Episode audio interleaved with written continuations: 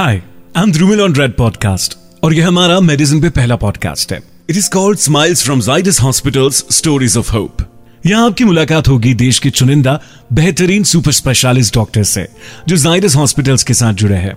जानेंगे उनकी और उनके पेशेंट्स की stories of hope because once you choose hope कुछ भी मुमकिन है। In today's episode, we will be discovering one of the most fascinating organ of human body, the brain. जानेंगे क्या होता है the art of neurobics stroke लकवा ये हम सबने सुना है लेकिन इनमें गोल्डन आर्ट्स क्या होते हैं एंड मोस्ट इंपॉर्टेंटली जैसे जैसे हमारी उम्र बढ़ती है, वैसे वैसे हम चीज़ें भूलना शुरू करते हैं कल क्या खाया था इसका नाम क्या है अरे, मैं किस काम के लिए यहाँ पे आया था कि ये भूलना नॉर्मल है to discuss this and a lot more with us we have I am Dr. Arvind Sharma. I'm a neurophysician and a stroke specialist. Works at Zydus Hospital. Welcome to red podcast doctor Arvind ये जो studio में हम बैठे हैं this is my operation theatre sir मेरे को ये बताइए द दिमाग क्यों हमारे शरीर का सबसे फैसिनेटिंग ऑर्गन है? ये बहुत अच्छा क्वेश्चन है और इसको मैं थोड़ा अलग अलग तरीके से आंसर करूँगा। जी। फैसिनेटिंग शब्द तो बहुत इंपॉर्टेंट है। कुछ लोग इसे कॉम्प्लेक्स भी बोलते हैं। तो एक तो हो गया स्ट्रक्चरली ब्रेन जो हम अपने मेडिकल डेज़ में डिसेक्शन टेबल पे ब्रेन को खोल के देखते हैं और वो भी उसकी बनावट अगर आपने देखा हो तो अखरोट की तरह है और उसको खाने से दिमाग अच्छा रहता है। तो? हाँ good? for health no doubt in that. So brain fascinating इसलिए है क्योंकि ब्रेन के साथ में हम माइंड की बात करते हैं सबकॉन्शियस लेवल पे। क्योंकि ब्रेन हमारे सारे ऑर्गन को संभाल रहा है। अगर हम एक हाथ ऊपर कर रहे हैं या हम आँख बंद कर रहे हैं हम देख रहे हैं या हम बोल रहे हैं उन सबके एरियाज़ हैं ब्रेन में। मतलब जो भी फ़ंक्शन है brain brain knows and brain act differently for different person तो ऐसा बोला गया है साइंस में कि in our life use only ten to twenty percent of our brain हम उसे खोजते ही नहीं है हम उसे यूज़ ही नहीं करते। That is why it becomes a most complex most fascinating most lovely and most beautiful organ of the body Wow, that was beautifully explained. Doctor Arvind before we get into technicalities आप मेरे ये बताइए कि दिल और दिमाग का connection क्या होता है? और क्यों लोग हमेशा कहते कि दिल से नहीं यार, तुम दिमाग से सोचा करो? जैसे हम बोलते हैं कि सारे, हमारा दिल टूट गया। तो दिल टूटता है और इमोशन सारे कि दिल टूट गया, दिल की धड़कन ये हो गई, हम ये सारी बातें करते हैं। पर ये सब कुछ जुड़ा हुआ तो दिमाग से ही है। राइट टूटता दिल है, पर डिप्रेशन में दिमाग चला जाता है। गाना भी दिमाग लिखता है। गाना भी दिमाग लिखता है। सो ये दिल पे जितना ज़ोर है हाँ. अगर थोड़ा दिमाग पे लगा लें और दिमाग की अवेयरनेस क्रिएट करें भले वो कोई भी बीमारी हो दिमाग की और उसको तवज्जो दे दें तो मुझे लगता है बहुत सारी जो ब्रेन के डिसऑर्डर के कारण दूसरी बीमारियाँ हो रही हैं वो नहीं होंगी। ब्रेन भी बीमार होता है। केवल स्ट्रोक एपिलेप्सी और इस तरीके से बीमार नहीं होता है। सिचुएशन अगर आपके हार्ट को अफेक्ट करती है स्ट्रेस वाइज तो ब्रेन को भी अफेक्ट करती है। That is absolutely true sir एक बड़ी इंटरेस्टिंग चीज़ मैंने पढ़ी थी ऑनलाइन जो कि है न्यूरोबिक्स ये क्या होता है? आई I मीन mean, थोड़ा आइडिया तो है मुझे पर मैं चाहता हूँ कि आप लोगों को बताएँ कि न्यूरोबिक्स क्या होते हैं और क्यों इनको डे टू डे लाइफ में प्रैक्टिस करना बड़ा ज़रूरी होता है। Neurobics is to stimulate different part of your brain जैसे आप ब्रश कर रहे हैं डेली राइट हैंड से ब्रश कर रहे हैं तो you have a fix pattern as soon as you put your brush in your left hand and start doing it you will realise that you are doing brushing नहीं तो आप brush करके आ जाओगे and you will take a bath and you will go to the office तो सोचो कि मैंने आज ब्रश किया था। That is at a subconscious level right which is a pattern which you are doing as you break that pattern वो area stimulate होने लगते हैं जो कभी हुए नहीं। अपने सोशल सर्कल में चीज़ें देख लो कि आप अगर अपने दोस्त से 20 साल तक नहीं मिले हो, और अब उसे मिले और आपने सारी बातें याद करी तो डेफिनेटली उस दिन आप आप बोलते हो उस दिन मेरे एंडोफिन्स रिलीज़ हो गए मतलब अच्छे केमिकल्स तो वो क्यों रिलीज़ हुए? क्योंकि आपने बहुत सालों से वो सोचा ही नहीं। आप रोज एक ही रूट से अपने इस स्टूडियो से घर जाते हैं। आपने जैसे ही दिशा चेंज करी और अलग रूट से गए तो you will appreciate that route and you may be happy I completely agree to this मैं एक छोटी सी चीज़ प्रैक्टिस करता हूँ मेरी लाइफ में। आई डोंट नो मुझे बोलना चाहिए कि नहीं बोलना चाहिए। बट रोज मैं साढ़े आठ नौ बजे सुबह नहाता हूँ। ऑन संडेज आई डोंट मैं आराम से चार पाँच बजे नहाऊँगा। क्यों? क्योंकि मैं अपनी पैटर्न को ब्रेक करना चाहता हूँ ताकि मेरा दिमाग समझे कि भाई आज छुट्टी का दिन है। Is this also neurobics absolutely agree to that इसीलिए बच्चों को बोलते हैं अगर पाँच दिन नहीं नहाए हो तो एक दिन नहा लो अच्छा लगेगा.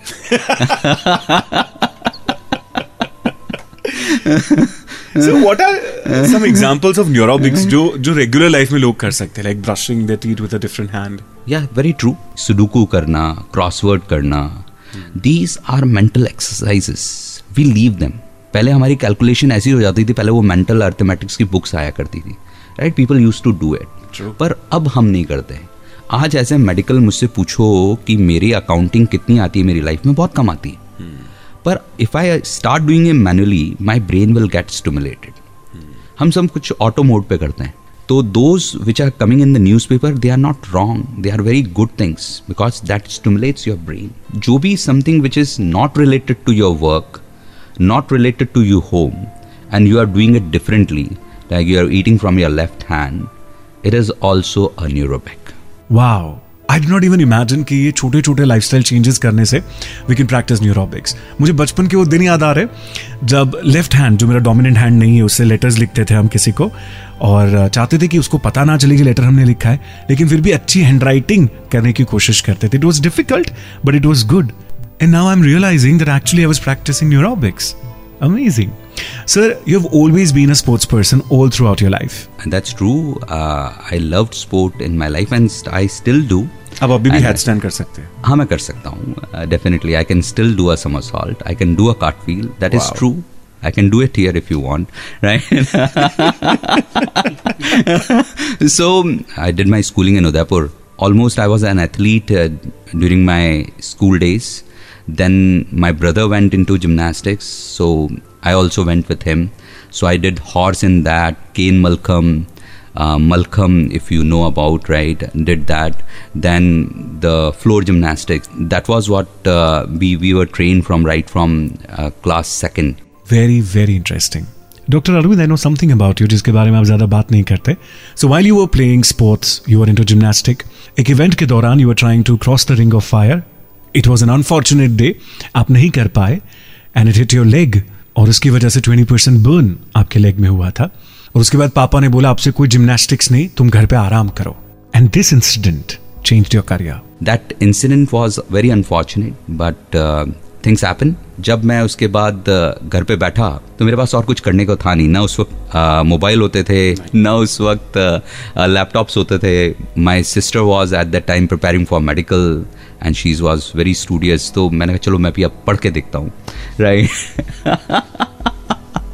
that that is how punishment में पढ़ाई शुरू so I was a very average person in my studies my both brother and sisters they were general proficiency always stood first in class right पर पिताजी रोक नहीं पाए मैं जिमनास्टिक बंद किया तो I went towards cricket was not so much famous at that time जितना आज है then I went to in to cricket I played a university cricket I was an opener and a wicket keeper and I bet you were fantastic लेकिन ज़िंदगी के plans कुछ अलग थे आप आगे न्यूरोलॉजी में सर न्यूरोलॉजिकल डिसऑर्डर्स के बारे में हम बात करें तो तीन चीज़ें हमेशा सुनने को मिलती है एपिलेप्सी सीजर्स और स्ट्रोक ये तीनों क्या है और इनमें बेसिक डिफरेंसेस क्या होते हैं absolutely right Drumil you have taken the three diseases of neurology which are very important, right?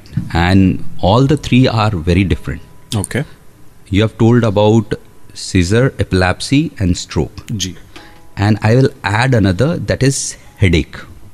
सरदर्द भी जोड़ूँगा उसमें। देखो सबसे पहले हम एपिलेप्सी की बात करें और सीजर जो आपने बोला जब पहली बार किसी को मिर्गी होती है जिसे अगर आप हिंदी में बोले मिर्गी खैच तो उसे सीजर बोलते हैं। पर जैसे ही वो दो तीन बार होने लगता है तो उसे आप एपिलेप्सी बोलते हो। They are same okay that is first thing तो एपिलेप्सी बहुत अलग अलग तरीके की होती हैं।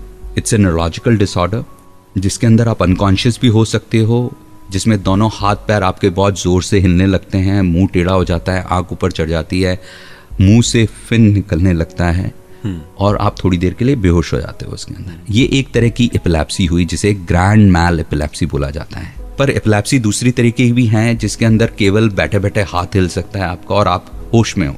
बच्चों के अंदर तो बहुत स्पेसिफिकली बताना चाहूँगा पेरेंट्स टीचर के पास जाते हैं ये परफॉर्म नहीं कर रहा है आप कुछ पढ़ाते ही नहीं हो। तो टीचर बोलती है बैठा ही रह जाता है ऐसे ही देखता रह जाता है फिर इसको मैं करती हूँ। अरे विकास सुन विकास सुन but he is not listening और she is not listening So those type of epilepsy where you stare and you don't have any movements, those are absent. और बच्चा नहीं परफॉर्म कर रहा है तो यू शुड अंडरस्टैंड जब टीचर भी बोल रहा है कि he has a blank look for five seconds then he और she again becomes active that is also is type of epilepsy फिर अंदर एकदम घबराहट होना और फिर एक लगातार ऑटोमेटिक मूवमेंट्स करना। वो कॉम्प्लेक्स पार्शल सीजर है where your don't have a surrounding का अवेयरनेस नहीं रहता है, पर आप उसमें बेहोश नहीं होते, पूरी तरह गिर नहीं जाते एक जगह पे। वो तो जनरलाइज एपिलेप्सी जिसे आप खेच और सारा अपन बोल रहे हैं। तो डिफरेंट टाइप ऑफ़ एपिलेप्सी भी इंपॉर्टेंट है, जिसमें हमें डॉक्टर के पास जाना चाहिए न्यूरोफिजिशियन के पास जाना चाहिए। You know I am stroke neurologist and it's my passion stroke मतलब लकवा।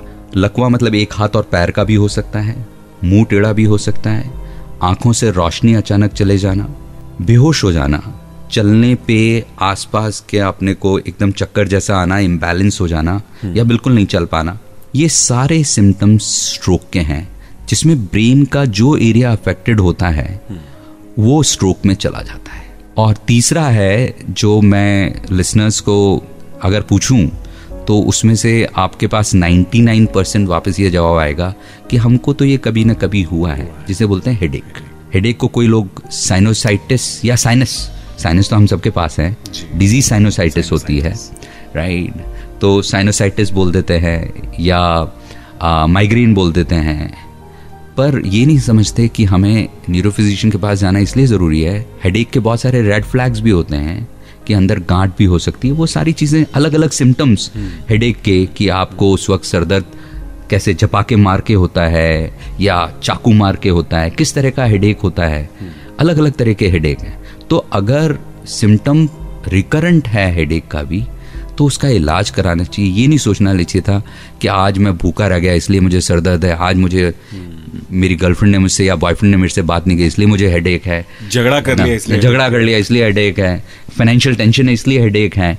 अगर बॉडी सिम्टम दे रही है तो उसको इग्नोर नहीं करना चाहिए। भले वो किसी भी तरह का। But this is only true if it happens repeatedly and regularly. Absolutely doctor Arvind when we talk about stroke, तो ये गोल्डन आवर्स क्या होता है? मैंने सुना है कि कुछ घंटों तक अगर उस पेशेंट को हॉस्पिटल पहुँचाया जाए तो उसकी जान तो बच सकती है पर जो डैमेज हुआ है उस डैमेज को भी कंट्रोल किया जा सकता है। How true is that and what are these golden hours Drumil heart attack होता है। सबको पता है हॉस्पिटल जाना है और हार्ट अटैक जिस कारण से हुआ है जो नली बंद हुई है उसे खुलवाना है। जी। और पेन चला जाता है और आप आगे आपका हार्ट बीट करता रहेगा। ब्रेन के लिए भी अगर आप देखें तो दो नलियाँ आगे दो नलियाँ पीछे जो हार्ट पंप करता है पूरे बॉडी को ब्लड उसमें से 25 percent of the blood goes to the brain अगर आप सोचो, इतना लार्ज अमाउंट ऑफ़ ब्लड अगर ब्रेन ले रहा है फॉर वॉट ऑक्सीजन के लिए ग्लूकोज के लिए, जिससे वो फ़ंक्शन कर सके, और सारे एक्शंस कर सके, सारे काम कर सके। तो आप सोचो, वो नली बंद हो जाए। तुम्हारा वो फ़ंक्शन चला गया? जैसे हमने सारे सिम्टम्स डिस्कस किए लकवे के, वो सारे उनमें से एक कुछ हो गया। वो हो गया तो समझ लो आप आप घर बैठ जाओगे फिजियोथेरेपी कराओगे अगर आप गोल्डन विंडो में चले जाते हो तो you can reverse the paralysis why कैसे? Okay. ऐसे कि गोल्डन विंडो के अंदर जैसे ही नली बंद हुई भले वो हार्ट की हो या ब्रेन की उस जगह का वो एरिया थोड़ा सा डैमेज हो जाएगा। बट तो भी जो फ़ंक्शन है ब्रेन का दूसरी वेसल्स का वो थोड़ा थोड़ा ब्लड वहाँ रखेगी और तब तक पूरा डैमेज नहीं होने देगी। उसे हमारी भाषा में भाषा में पनमरा बोलते हैं। पनमरा मतलब जहाँ ब्लड जा भी रहा है, पर वो थ्रेटन्ड है डैमेज होने के लिए। तो जितने घंटे निकलते जाते हैं, उतना वो ब्रेन धीरे धीरे पूरा डैमेज हो जाएगा, जितनी नली बंद हुई। अगर आप पहुँच गए साढ़े चार घंटे के अंदर और क्लॉट को बस्ट करने वाला और नली को ओपन करने वाला ड्रग ले लिया तो नली खुल जाएगी। ये बात कर रहा हूँ कि जहाँ पे कि एंजियोग्राफी अवेलेबल नहीं है, कि केवल सीटी स्कैन है, जहाँ भी आप करा सकते हैं फिजिशियन भी कर सकते हैं। पर अगर आपको प्रॉपर नली खोलने वाला अंदर जाके जैसे कि कार्डियोलॉजिस्ट में पामी बोलते हैं ऐसे ही ये ब्रेन की पामी है। अंदर जाके कैथलैब में जाके नली को खोलो ब्लड का फ्लो आया। मैं ये नहीं कह रहा हूँ कि ये मैजिकल है पर हमने मैजिक होते हुए देखे हैं। टेबल के ऊपर पेशेंट को हाथ और पैर वापस हिलाते हुए देखा है। अगले दिन जो पेशेंट एक हाथ और बिल्कुल कमज़ोर लेके आया अगले दिन उसको चलते हुए देखा है। पर डेफिनेटली जो परसेंटेज बेनिफिट्स देखे गए हैं I am secretary for Indian stroke association और recently I became a board of director for world stroke organisation जो कि WHO की सब्सिडरी है। तो मैं आपको बता सकता हूँ कि हमने वर्ल्ड स्ट्रोक ऑर्गेनाइजेशन की जो सिंगापुर कॉन्फ्रेंस में यही डिस्कस किया कि लकवा होते ही टाइम वेस्ट ना करें फिजिशियन के पास ना जाएँ ऐसे हॉस्पिटल में जाएँ कि जहाँ नली खोली जा सकती है। तो आप पैरालिसिस को रिवर्स कर सकते हैं। इसलिए गोल्डन विंडो जो साढ़े चार घंटे हैं वो बहुत ज़्यादा इंपॉर्टेंट है। एंड अनफॉर्चुनेटली बहुत से लोग ये बात नहीं जानते दैट ये गोल्डन आवर्स जो है वो किसी इंसान की जान तो बचा सकते लेकिन उसके साथ साथ डैमेज को भी रिवर्स कर सकते। I am so glad that we spoke about this और जितने भी लोग ये सुन रहे will remember this for the rest of their lives So tell me, is there a story of hope at Zydus Hospitals that you very vividly remember? कि हाँ magic हुआ था? एक व्यक्ति हैं जो हमारे पास स्ट्रोक लेके आए थे। एक हाथ और पैर पैरालाइज था and he came within the window and we treated him जैसे हम तो टेबल पे भी ठीक होते हुए देखते हैं या अगले दिन भी देखते हैं but ultimately he took almost three months to six months to recover पर उस वक्त वो बोल नहीं सकते थे तो हमने कभी प्रोफेशन के बारे में ज़्यादा डिस्कस नहीं किया उनसे। आ, कभी ज़्यादा बातचीत नहीं हुई कि क्या करते हैं क्या नहीं। वो राजस्थान के थे। After three months he started recovering then suddenly he asked me one photograph उनका सीधा हाथ और पैर पैरालाइज हुआ था तो उन्होंने मेरा एक पासपोर्ट साइज़ फोटोग्राफ मांगा। मैंने, ठीक है what a surprise to me is that after three months of more follow up he comes with a painting which is a portrait of mind and he hand it over to me मैंने उसे अभी भी मेरे chambers में लगाया हुआ है, उसमें लिखा हुआ है कि painted by a stroke survivor आप सोचो कि स्ट्रोक के बाद फाइन मोमेंट्स कितने लोगों के आते ही नहीं है। And he he he is a very famous painter वो सारे सारे बड़े जितने भी नामी लोग हैं उनकी, उन्होंने पोर्ट्रेट बनाई है। तो वो बना के जब लेके आए तो मैं अपने आप को जब अभी मिरर में देखता हूँ और वो पेंटिंग देखता हूँ तो वो मुझे ज़्यादा अच्छी लगती है मतलब है ना? दिस इज़ सो हार्टनिंग कि एक जिनका हाथ और पैर बिल्कुल पैरालाइज हो गया, हाथ से काम नहीं कर सकते थे। पर जब ट्रीटमेंट हुआ, उसके बाद उनकी फिजियोथेरेपी हुई and he came back in life and started doing the most passionate activity which is his bread and butter also but he does for his passion तो it gives you a very heartening effect क्योंकि हमें खुशी होती है। और वो खुशी brain के अच्छे केमिकल्स रिलीज़ करती है तो अच्छा तो लगता है। एब्सोल्युटली बड़ा अच्छा लगता है। और न जाने कितनी ज़िंदगी आप बदलते हैं और कितनी जिंदगियों को फिर से जीने की हर रोज उम्मीद देते हैं। There is one very important thing that I wanted to discuss with you. जैसे जैसे हमारी उम्र बढ़ती जाती है I observe with my parents also with my grandparents also कि वो थोड़ी थोड़ी चीज़ें भूलना शुरू करते हैं। कल मैंने क्या खाया था? याद नहीं आ रहा। अरे, इसका नाम क्या है? इसको देखा है, पर नाम याद नहीं आ रहा। एन द कॉन्ट्ररी उनको उनके बचपन की सारी चीज़ें याद होती है। विथ एवरी डिटेल सो ये सिलेक्टिव चीज़ें भूलना उम्र के साथ क्या ये नॉर्मल है? Dhrumil I would thank you for this question this question is very important ये सवाल इसलिए बहुत ज़्यादा इंपॉर्टेंट है क्योंकि इसका जवाब देना उम्र के साथ बहुत ज़रूरी है। जैसे आप अपने पेरेंट्स की बात कर रहे हो या ग्रैंड पेरेंट्स की बात कर रहे हो, जैसे जैसे उम्र बढ़ती जाती है तो उनको मेमोरी लॉस के बारे में या उनको याद नहीं रहता और रिमोट याद रहता है कि शादी कब हुई थी बच्चा कब पैदा हुआ था मेरा द्रुमिल की बर्थ डेट क्या है वो सब याद रहता है पर रिसेंट इवेंट्स याद नहीं रहते उससे पहले मैं आपको एक बहुत ही फिजोलॉजिकल वे में ये समझाना चाहूँगा जो हमारी याद शक्ति है ना वो स्टोर कैसे होती है? Immediate okay. मेमोरी मतलब आपने मुझसे फ़ोन नंबर पूछा मैंने उसका जवाब दे दिया। दिस इज़ इमीजिएट कल क्या खाया था कल क्या किया था परसों क्या किया था that goes into the recent memory एक वीक तक, दो वीक तक। एक होती है रिमोट मेमोरी जो आपने डिस्कस किया कि मैंने सालों पहले क्या किया था। उसके अंदर प्रोसीजर मेमोरी भी आ गई। बचपन में साइकिल सीखी है। तो आज भी आपको मैं साइकिल दे दूँगा। आप चला लोगे। और जो रिमोट मेमोरी है, वो हमारे पूरे सेरेब्रल कॉर्टेक्स में स्मॉल स्मॉल कंप्यूटर के चिप्स की तरह छोटे छोटे पिक्सल की तरह स्टोर हो जाती है। जो मेमोरी लॉस वाली जो बीमारी है ना उसको दो तरीके से बताऊँगा। जी सर एक होता है कि मेरे पास आए एक आईटी में काम करने वाले 25 साल या 30 साल वाले कि मुझे आजकल याद नहीं रहता है। हम्म। आते हैं मेरे पास। तो मैं उनसे पूछता हूँ कि आपने अपने आप को इन्वेस्टिगेट कब कराया था और आप काम क्या करते हो? हम्म। वो 16 घंटे काम करते हैं जनाब। तो उन्होंने जो अपनी फ्रंटल लोब जो आगे का उनका कंप्यूटर है ना उसको उन्होंने ओवरलोड कर दिया है। उसे शेड आउट नहीं करते डीलोड नहीं करते वो। भरता जाएगा भरता जाएगा तो मेमोरी लॉस होगा ही। तो वो रिवर्सिबल डिमेंशियाज हैं। मतलब वो मेमोरी लॉस सूडो हैं। उनको क्योर किया जा सकता है उनकी लाइफ स्टाइल से। सेकेंड उम्र के साथ हमारा ब्रेन श्रिंक करता है। और उम्र के साथ memory loss is not a big thing जैसे कि हमारे पेरेंट्स से बोलते हैं, मुझे आजकल नाम याद नहीं रहते. If you are not able to remember the names it is anomia even मेरे साथ भी कभी कभी होता है.